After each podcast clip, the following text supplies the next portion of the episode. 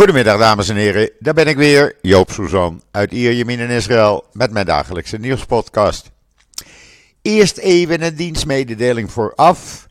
Iedereen eh, die een kleine bijdrage heeft gestort op uh, fooiepot met een uh, hartstikke bedankt. Ik kan weer even doorgaan en hebben jullie het nog niet gedaan? Nou, ga dan even naar fooiepot met een. Uh, elke euro is welkom. En je ziet vanwege de situatie waar we nu in zitten, dat uh, nieuws uit Israël toch belangrijk is. En dat nieuws uit Israël begint vandaag natuurlijk ook met het weer, want het is hartstikke lekker weer. Het is blauwe lucht, een windje, een graad of 24, uh, gewoon zoals het hoort te zijn. Ik klaag niet. Ja, en dan het nieuws uit Israël.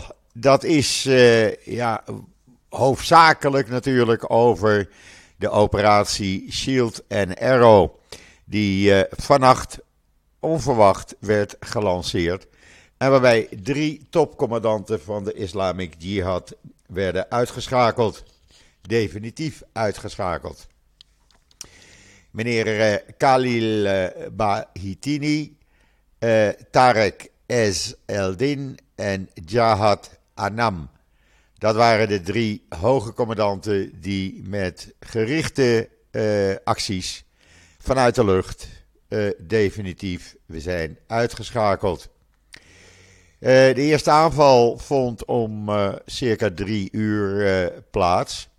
En de doelen waren de appartementen waar alle drie de heren verbleven. En wie waren die, die drie commandanten? Nou, uh, Batini, Baitini was verantwoordelijk voor uh, het meeste raketvuur in het gebied uh, rond Gaza in de afgelopen maand. En was ook senior operationeel commandant van de Islamic Jihad. en de commandant van het noordelijke deel van de Gazastrook. Bovendien was hij verantwoordelijk voor het goedkeuren van ontelbare terreuractiviteiten vanuit Gaza die in Israël werden uitgevoerd. Uh, Tarek S. Eldin. Hij was uh, verantwoordelijk voor het leiden van de operaties van Islamic Jihad vanuit de Gazastrook en plande en promoten uh, op dit moment, voordat hij het loodje legde, allerlei aanvallen tegen de inwoners van Zuid-Israël. En dan uh, de oudste van het stel was meneer Jahad Anam. Die was secretaris van de militaire raad van de Islamic Jihad in Gaza. 62 jaar. Uh, hij uh, bekleedde verschillende sleutelposities binnen Islamic Jihad. Was ook het hoofd van de zuidelijke regio. Zijn laatste functie was hij verantwoordelijk voor de coördinatie en overdracht van fondsen en gelden tussen Islamic Jihad en Hamas. En was hij nauw betrokken bij bevordering van terreuractiviteiten in de Gazastrook, in Israël en ook in andere landen. Uh, ja, die actie die uh, dan uh, onverwacht werd uitgevoerd. naast deze drie heren heeft de IDF ook tien locaties van Islamic Jihad aangevallen. En dat waren locaties, uh, wapenopslagplaatsen en wapenfabrieken. Uh, alles wat ik nu vertel kan je zien op is, israelnieuws.nl met video's, met uitgebreide beschrijvingen. Het staat er allemaal op. Sorry. Ook werden er zes militaire kampen van Islamic Jihad in Gaza aangevallen. Uh, die kunnen dus ook voorlopig niet meer gebruikt worden. En dan uh, uh, de IDF-woordvoerder zei in de loop van de ochtend dat alle doelen zijn bereikt en dat tegenaanvallen nu worden verwacht. Ja, ze beginnen ook allemaal te dreigen. Zowel Hamas, Islamic Jihad, Hezbollah heb ik nog niet gehoord. Maar er wordt gedreigd, uh, we zullen jullie uh, pakken en wij komen met grote acties. nou ja, de IDF is voorbereid op elk scenario. Um, ze, zijn, ze hadden afgelopen nacht 40 vliegtuigen in de lucht, waaronder straaljagers die de belangrijkste aanvallen uitvoerden natuurlijk. de komende dag vandaag en morgen worden er enkele honderden reservisten, voornamelijk van de luchtmacht, opgeroepen. Want uh, ja, men gaat ervan uit dat we toch wel te maken krijgen met een actie die uh, een aantal dagen, misschien weken gaat duren. Noem het maar een oorlogssituatie. Treinverkeer ten zuiden van Ascalon is gestopt. Veel wegen zijn afgesloten. Het kaartje kan je zien uh, op israelnieuws.nl. Scholen blijven voorlopig dicht. Bewoners wordt geadviseerd uh, als je naar buiten gaat, blijf dan dicht bij schuilplaatsen. Over schuilplaatsen gesproken, uh, in grote delen van Israël zijn gemeentes in de weer om de openbare schuilkelders te openen, zodat die uh, klaar zijn voor gebruik.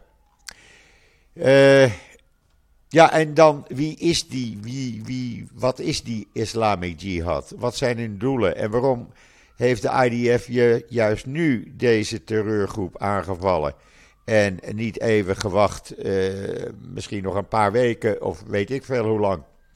Nou, daar heeft de IDF een verklaring uh, voor uitgegeven. Die heb ik vertaald.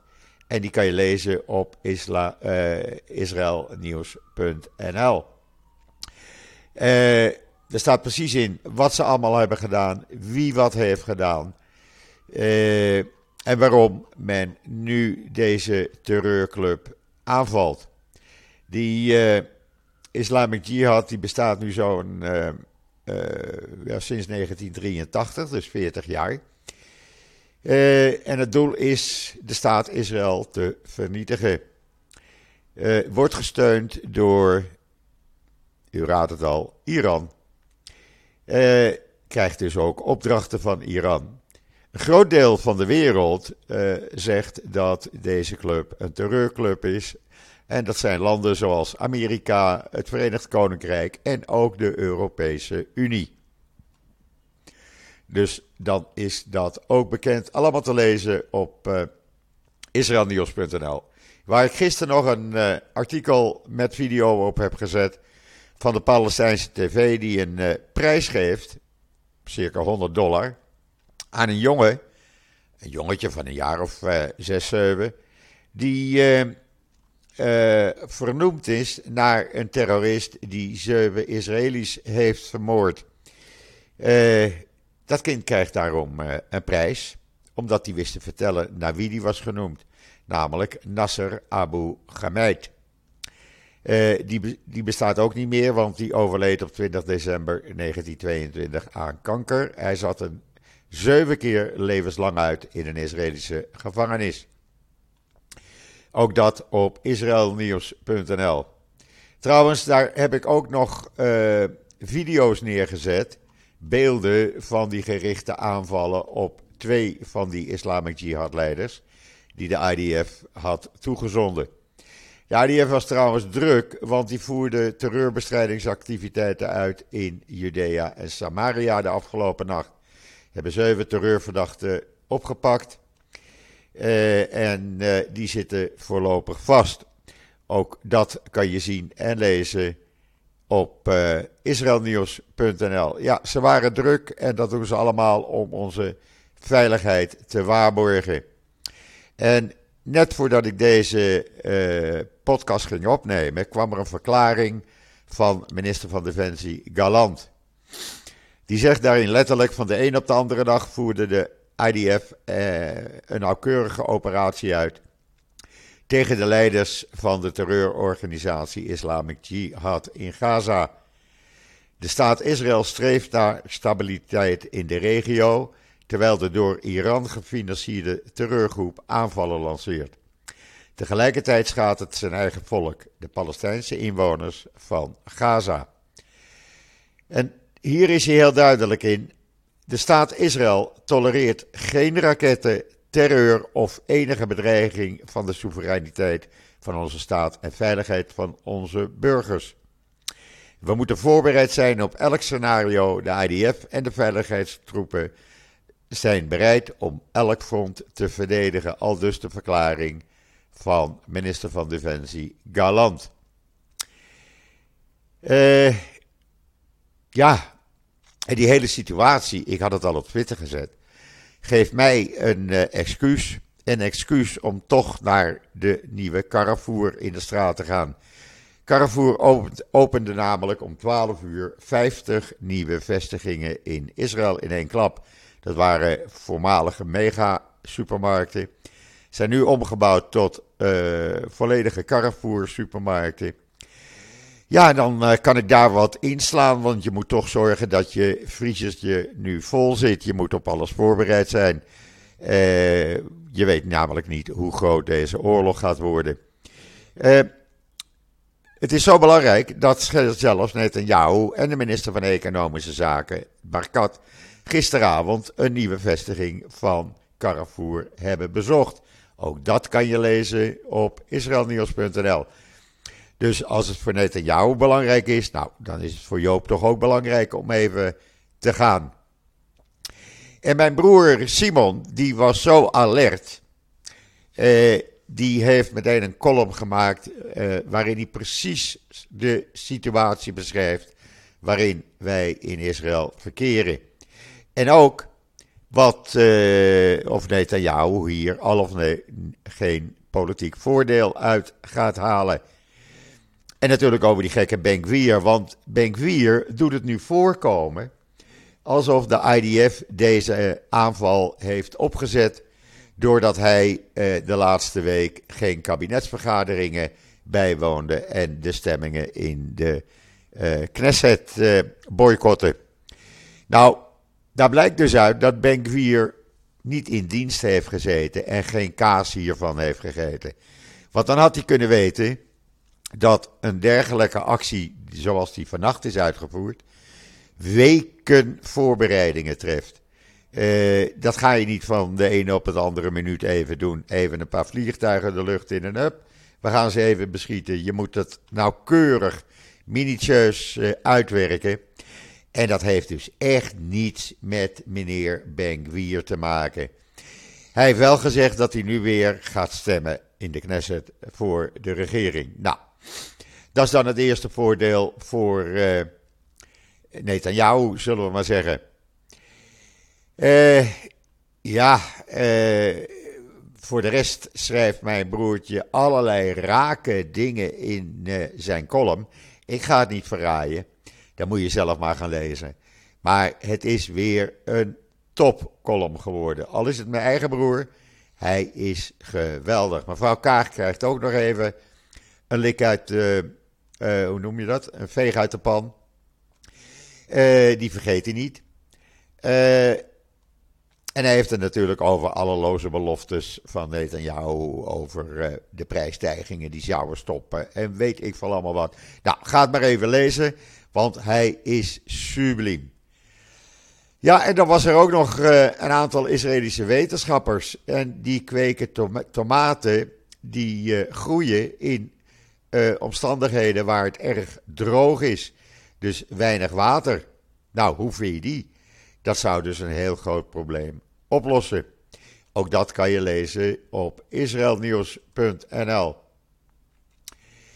Uh, ja, wat hebben we dan nog meer? Het is alleen maar uh, Gaza, Gaza, Gaza hoofdzakelijk. Uh, uitgebreid in Ynet bijvoorbeeld dat Hamas wraak belooft. En hoe ze dat zullen gaan doen. Uh, want zij pikken dat niet, dat hun vrienden worden aangevallen. Nou ja, goed, het zijn natuurlijk allerlei ferme, sterke woorden weer van die gasten.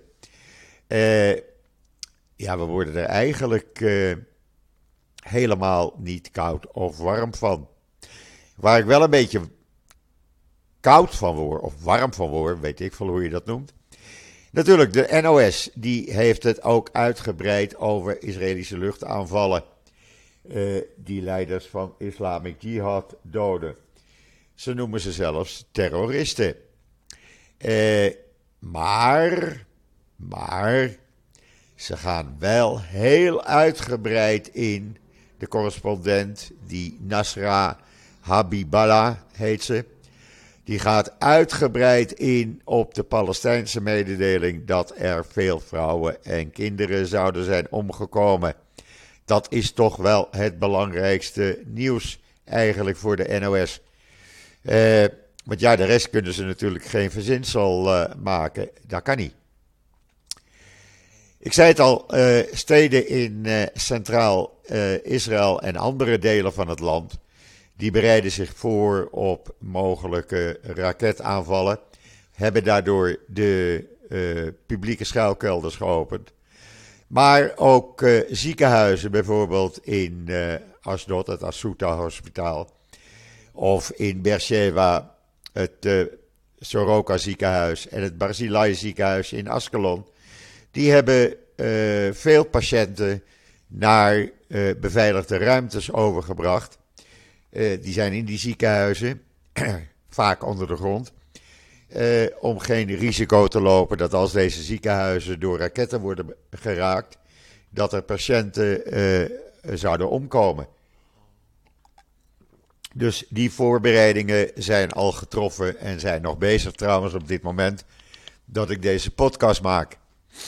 Het zal uh, waarschijnlijk ook gebeuren, denk ik zomaar, in uh, Tel Aviv. Uh, we hebben dat al eerder meegemaakt, dat raketten een paar jaar geleden zelfs voorbij Ierjamin neerkwamen. In 2014 bijvoorbeeld, ook uit wraak. En we hebben twee jaar geleden natuurlijk een actie gehad vanuit Gaza. ja, je moet op alles voorbereid zijn. En dat er raketaanvallen gaan komen, ja, dat, dat zit er wel dik in. Uh, het is niet zo dat je kan zeggen van nou oké, dat was het dan. Uh, ook de vereniging van fabrikanten, die, hebben, die gaan hun, hun leden helpen. En die hebben inmiddels de situatiekamer geopend om bedrijven te helpen die onder vuur komen te liggen, ze te adviseren wat ze moeten doen, wat moet je doen met je personeel. Uh, wat hoe moet je te werk gaan nu er wegen worden afgesloten? Uh, kan je andere wegen vinden? Uh, wat moet je doen als je bedrijf wordt geraakt? Uh, nou ja, allerlei adviezen kunnen de bedrijven uit deze situatie, Roem, van de fabrikantenvereniging in Israël krijgen. Een goede zaak vind ik, want je moet iedereen helpen natuurlijk. En zo werkt dat gewoon in Israël. Eh, dan kan je wel zeggen, ja, het is een soort routine geworden. Maar ja, het is toch een routine waar je eigenlijk nooit aan wendt. Alleen, ja, uh, je weet hoe ermee om te gaan. En dan was er ook nog even heel wat ander nieuws. Want de Amerikaanse ambassadeur in Israël, Tom Knight, die uh, gaat van de zomer, na slechts twee jaar, gaat hij weg. Die uh, heeft de regering Biden verleden week in kennis gesteld dat hij ermee stopt. Hij heeft gisteren, net voordat die actie in Gaza begon, uh, assistenten van Netanyahu geïnformeerd dat hij ermee stopt van de zomer. En dat er een, ja, zijn plaatsvervanger voorlopig gaat waarnemen. Er is geen reden bekendgemaakt waarom hij opeens stopt. Maar iedereen kijkt ervan op. Want we dachten allemaal, de man is altijd vrolijk. Die zal het best naar zijn zin hebben in Israël. Nou, die heeft het dus schijnbaar niet naar zijn zin. Uh, dus ja, hij gaat weg. Benieuwd wie Biden dan uh, gaat sturen.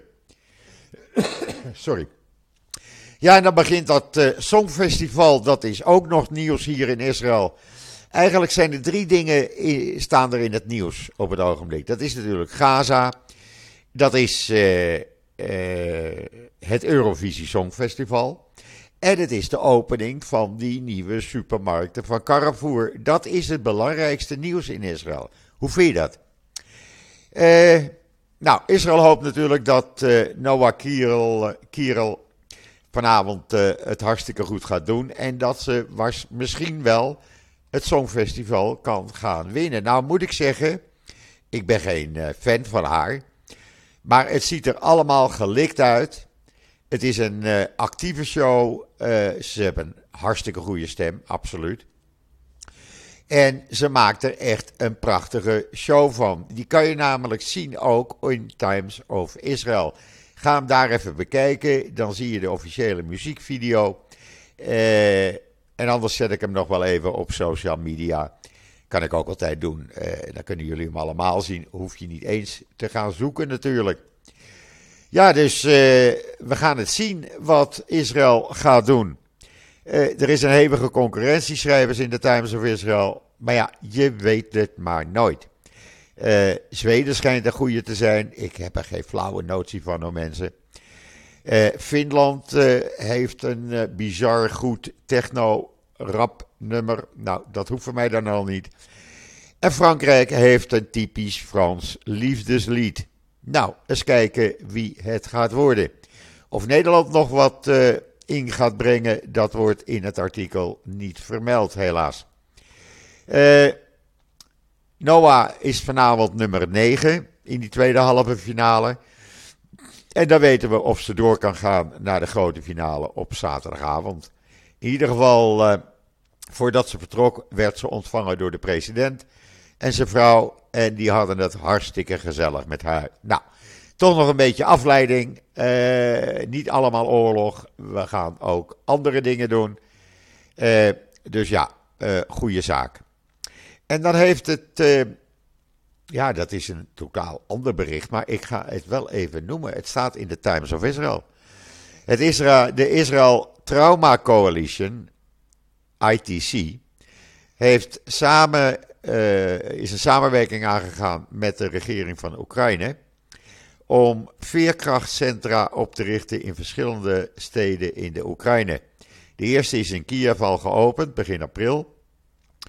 Andere komen in Odessa, Kharkiv, Ternopil en Ke, uh, Khmelnytsky, dichtbij de frontlinie.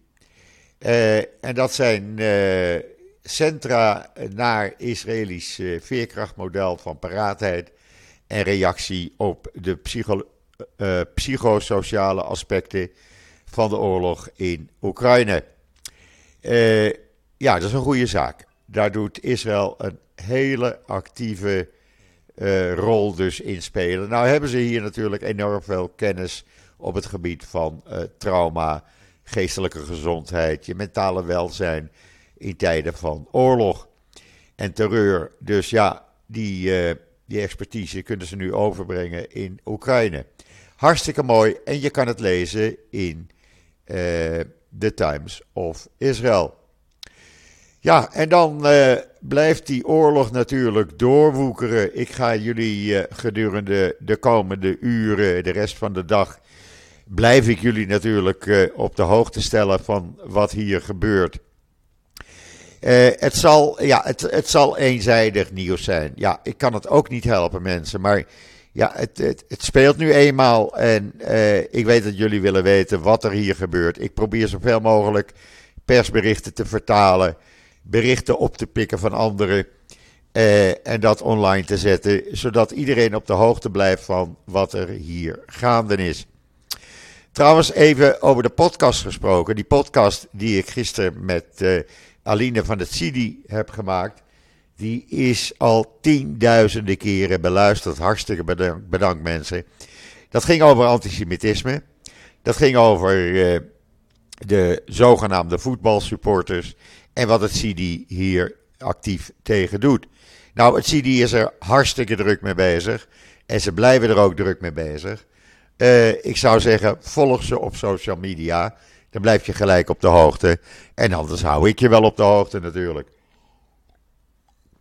Want ik zie dat toch een beetje als mijn taak. Blijf op de hoogte door uh, israelnieuws.nl te volgen of mijn sociale media accounts op Twitter LinkedIn en Facebook en Instagram. Uh, daar zet ik zoveel mogelijk neer. Uh, hou dat in de gaten, dan mis je niks en dan weet je gelijk wat zich hier in Israël allemaal gaat afspelen. Want ik verwacht zelf dat dat pas tegen de avond of in de nacht uh, gaat gebeuren. Ik ben alleen benieuwd op wat Hezbollah gaat doen.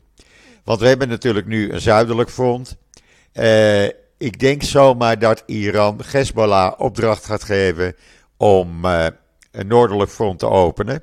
Om de IDF uh, op alle fronten bezig te houden. Nou, we gaan het zien. We gaan het meemaken. nogmaals, we wachten het af en we zien wat er gaat gebeuren. Dan wens ik iedereen vanuit Israël een hele fijne dag. Een fijne voortzetting van de rest van de dag. Uh, nogmaals, uh, ik blijf jullie op de hoogte houden. Ik ben er morgen weer. En zeg zoals altijd: tot ziens. Tot morgen.